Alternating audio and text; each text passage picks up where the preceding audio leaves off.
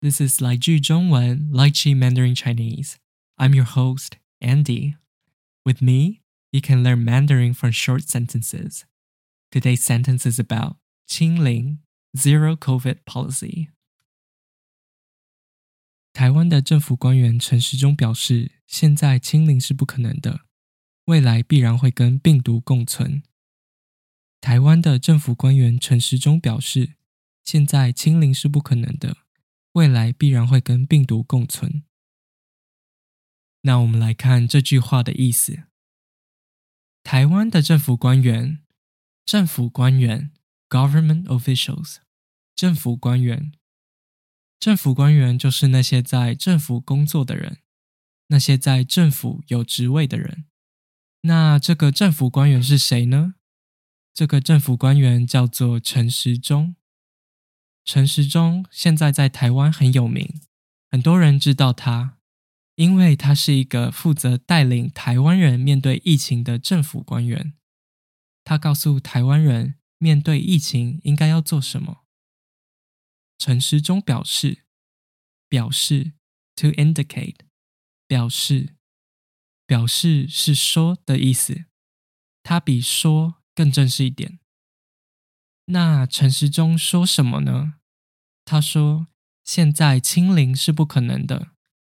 清零 （zero COVID policy），清零，清零的意思是努力不让病毒散播出去，努力让感染病毒的人数变成零。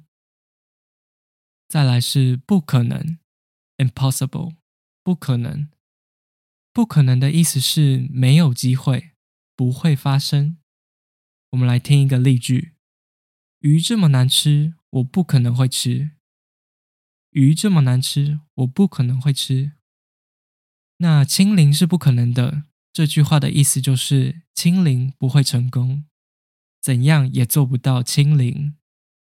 那陈时中接着说，未来必然会跟病毒共存。